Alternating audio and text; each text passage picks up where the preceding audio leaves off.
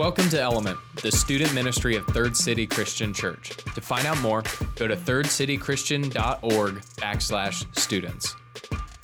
If you guys have been with us for the past couple weeks, we've been going through this series uh, alongside our church called The Gap. And basically we're looking at a man named Nehemiah, and we're looking at his mission and his calling from God and what he did with that. Uh, he was he was motivated to help his city of Jerusalem, uh, to help his people who had been exiled for one hundred forty years, and his goal was to, to help these people and rebuild uh, what was a broken and helpless city. Um, if you if you've been with us, we've learned that there was a wall around the city that was broken, and he was called by God to to help rebuild this wall. And so that's kind of what Nehemiah's calling and mission was. And two weeks ago, Parker talked about uh, healthy heartbreak and how Nehemiah's heart broke for his people. And with that heartbreak, it created action for him to do something. And he talked about how we see and we have heartbreak in this world too, and we feel that we need to act on that. Uh, last week, Josh talked about what he called the bold ask.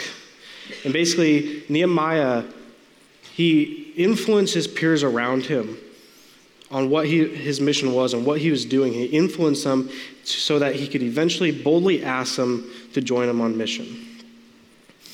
And similar to how we, we need to influence people around us so we can bring them along the ride with us too. And, and remember, there's kind of this overarching theme here in Nehemiah, and it's basically, it, it's that everyone has a mission from God. Each one of us has a mission from God, and it matters to the people around us.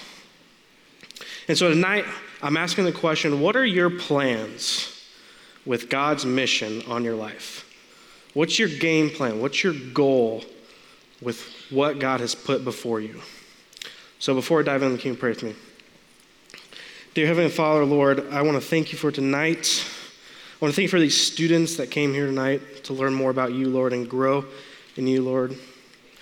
I want to thank you for the, all the volunteers we have who, who take time to come on Wednesday nights to pour into these students' lives, Lord. And I pray that, that these students can retain anything that's said here, Lord. And I pray that they can grow closer to you tonight, Lord.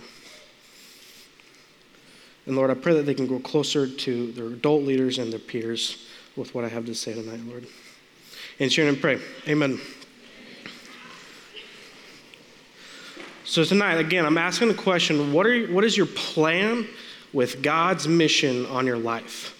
What's your plan? And the first step is understanding what problems that you need to solve and that stand in your way of acting on God's mission. What problems do you need to solve so that you can act on God's mission? And ultimately, if you if you call yourself a Christian, we have kind of the same overarching mission from God. And we find that in, in Matthew twenty-eight, and it basically says, go make disciples of all nations, baptizing them. So we all have kind of the overarching same mission, and we kind of have the overarching same problem too, and that meaning that there are hurting people and we want them to know the gospel. So the problem is that people don't know the gospel. But I truly do believe that we each have individual missions and individual problems as well. So take the Eagles, for instance. They have a problem this next week. His name's Tom Brady, right? Yeah. So the Eagles have this problem. His name's Tom Brady. And, and they have to act on that problem. They're not just going to lay over for him. And so the coaches spend these last two weeks of scheming and planning to defeat Tom Brady to eventually achieve their mission, to achieve their goal, which is winning a Super Bowl, right? And so we have these we have these problems in our lives that keep us from acting on God's mission. Nehemiah's problem was that he saw he saw a city that laid in ruins. He saw a city with broken walls, and he saw people hurting by that because they were unprotected. Uh, chapter two, verse seventeen, he, he said, "Then I said to them, you see the trouble we're in. Jerusalem lies in ruins, and its gates have been burned with fire. Come, let us rebuild the wall of Jerusalem, and we will no longer live in disgrace." So we each have these individual pro- problems that, that uh, restrict us from following God's calling and God's mission. And so back in back in high school, around my junior year, kind of when I decided to to really take my faith seriously and, and decide to really follow Jesus and, and grow in my faith, um, I quickly noticed problems that stood before me. I quickly noticed the problems around me. And my problem was that once I decided to follow Jesus, that I was living kind of a double life. I was someone else at school with my friends, on my football team. I was someone else than who I said I was at church. I came to church and said I was someone different. But then I was with my friends. I was, I was living a double life. And that was a problem. And the problem was is really the people who I surrounded myself with. I surrounded myself with people who, who led me down not the not a road that led to Jesus. It was a dark and narrow road. And I noticed that if I kept hanging with these friends that, one, I wouldn't grow closer to Jesus, but two, my life would probably fall off. And so What what are the problems that you face that are keeping you from acting on God's call in your life? What problems are they? You know, maybe maybe yours is similar to mine. Maybe you surrounded yourself with the wrong friends and the wrong people, and people that don't build you up, but people that really just bring you down. Maybe your, your problem is similar to mine. Maybe maybe you have a problem with the relationship that you're in. Maybe he or she isn't allowing you to act on God and go closer to him. Maybe your problem is commitment. Maybe you have commitment issues and you, you don't, you're not all so sure about this. And you don't know if you want to commit to something like this. Maybe your problem is you don't even know if you're a Christian or not. Maybe that's your problem. You know, I don't, I don't know what problems lie before you that keep you from acting on God's call, but we all have them. I have them. And so whether or not you solve them is if you, you act on God's call. So here's what I want you to do. Um, I want you to close your eyes. I want everybody to close their eyes. No need to talk right now. And I want you to think. That's not right. I want you to think and, and uh, reflect on the problems on your life. I want you to think and reflect on that. Just close your eyes for a minute. And then I want you to say a prayer. And say a prayer that asking God to help you solve those problems.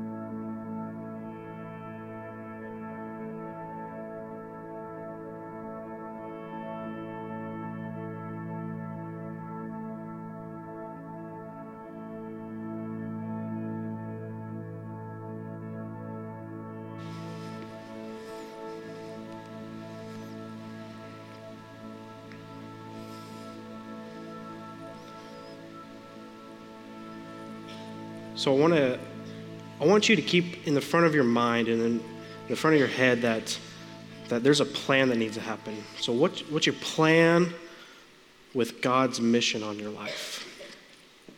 And so we looked at the first step was identifying problems, identifying the problem that stands in your way. And so now we're going to look at like what, who are the people you need to bring along with on your mission? Who are the people that you need to include in your life? Who are the people that you need to surround yourself with? And also, who are the people that you need to leave behind? Scott put it like this on Sunday, and I really like this. He said, if you, if you want to go fast, go by yourself. If you want to go far, take people along with you. But I can tell you, I've, I've tried to go fast before. It doesn't work. I've tried to go fast. And if you want to go far, take people along beside you. Nehemiah, he knew that if he was going to listen to God's call, if he was going to listen to God's mission for him, and if he was going to do this great thing by rebuilding this city and rebuilding the walls around it, that he had to include other people around him. He had to bring people along with him. I don't know about you, but you can't build a wall by yourself. So look at chapter two, verse twelve. It says, I set out during the night with a few others. With a few others. I had not told anyone what my God put in my life or in my heart to do for Jerusalem. There were no mounts with me except the one while I was riding on. So Nehemiah knew that he needed to involve others that had the same passion. He needed to surround himself and involve people who had the same passion on his, uh, same passion for what he wanted to achieve. And that was to rebuild the walls. He needed the same people with same mission and the same passion to accomplish what he was called to do. So back to my story a little bit. Once I noticed the problems, which were the people I surrounded myself with and that I was living a double life, once I recognized that, I had to act on it. And essentially, I, I felt, you know, I felt God's calling for me to, to leave this, this group of friends in my life, to step away from them. To step away from this group of friends that weren't, that I wasn't benefiting from and that were really just tearing me down as well. And so that's what I did. I stepped away, and for a while, it was about a week or two weeks, you know, I felt very lonely, and I felt alone, you know, and I, I really questioned, I really questioned and doubted God, you know, because I felt God, that's what he wanted me to do, but, but after that, I was alone. I felt alone, and I was really wondering why. Like, God, why did you want me to do this? And I really doubted it. And so eventually, you know, I... After about two weeks, I was I had enough with it, and I decided to really go kind of just back within that, that friend circle. And I was hanging out with them, and not even not even an hour into hanging out with them, I get a text message. And it's from this kid that I didn't really know. All I knew that he went to the same church as I did. And I, I knew his family a little bit. I knew that he went to church, and it was part of our youth group. But I never really hung out with him. And so he just texted me. He's like, "Hey, you want to go hang out? Want to go frisbee golf?" And you know, I said, "I said, you know what? Yeah." And so God gave me, God gave me a relationship within the church, and that was something I really needed at this moment in my life, because that that relationship grew and grew, and eventually, someone else came along with us, and and another and another, and eventually, you know what? I I've made a relationship with my youth pastor, and he influenced me. And you see, I, I surrounded myself with people who were on the same mission.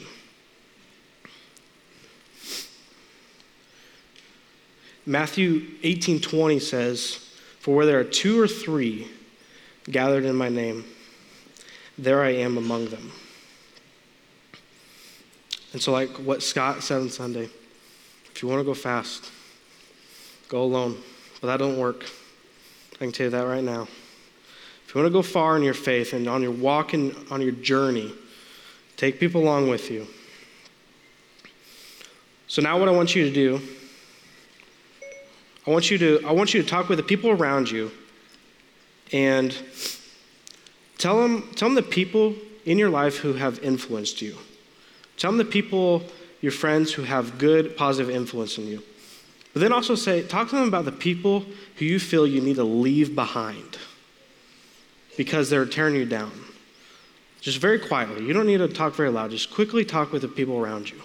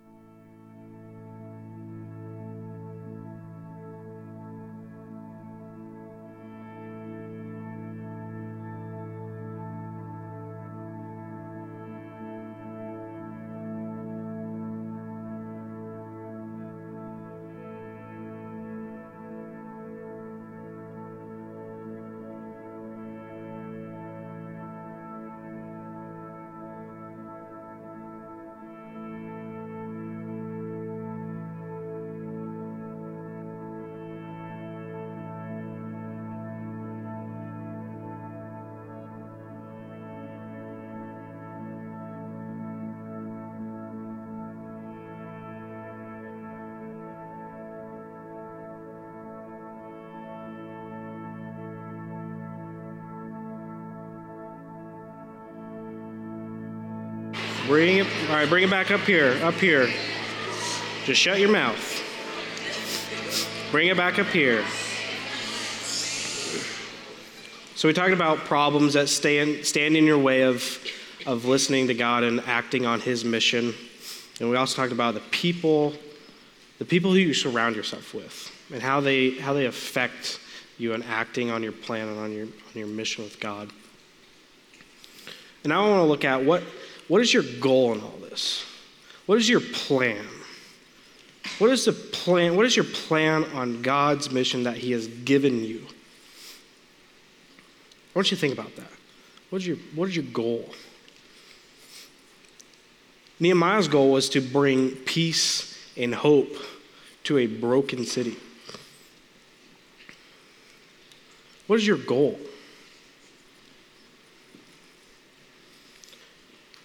You know, as I as I started building more and more relationships within the church and with with people who had a positive influence on my life, I eventually I eventually felt God calling me into vocational ministry, which is uh, which is what I went to school for. And so my goal was to to go to Bible college and to get a degree to become a become a minister and work and, and serve within the local church.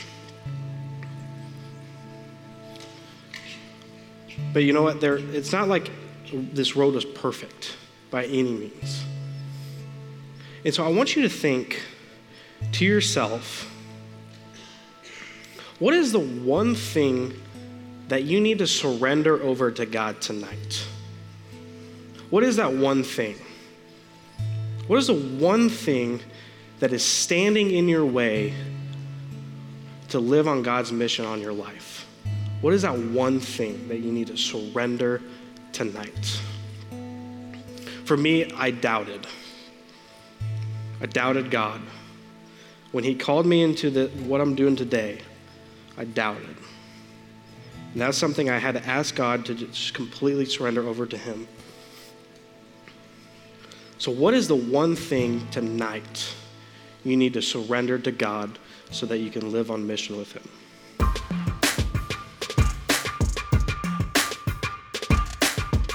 Thanks for joining Element. To find out more, go to third city christian dot org backslash students.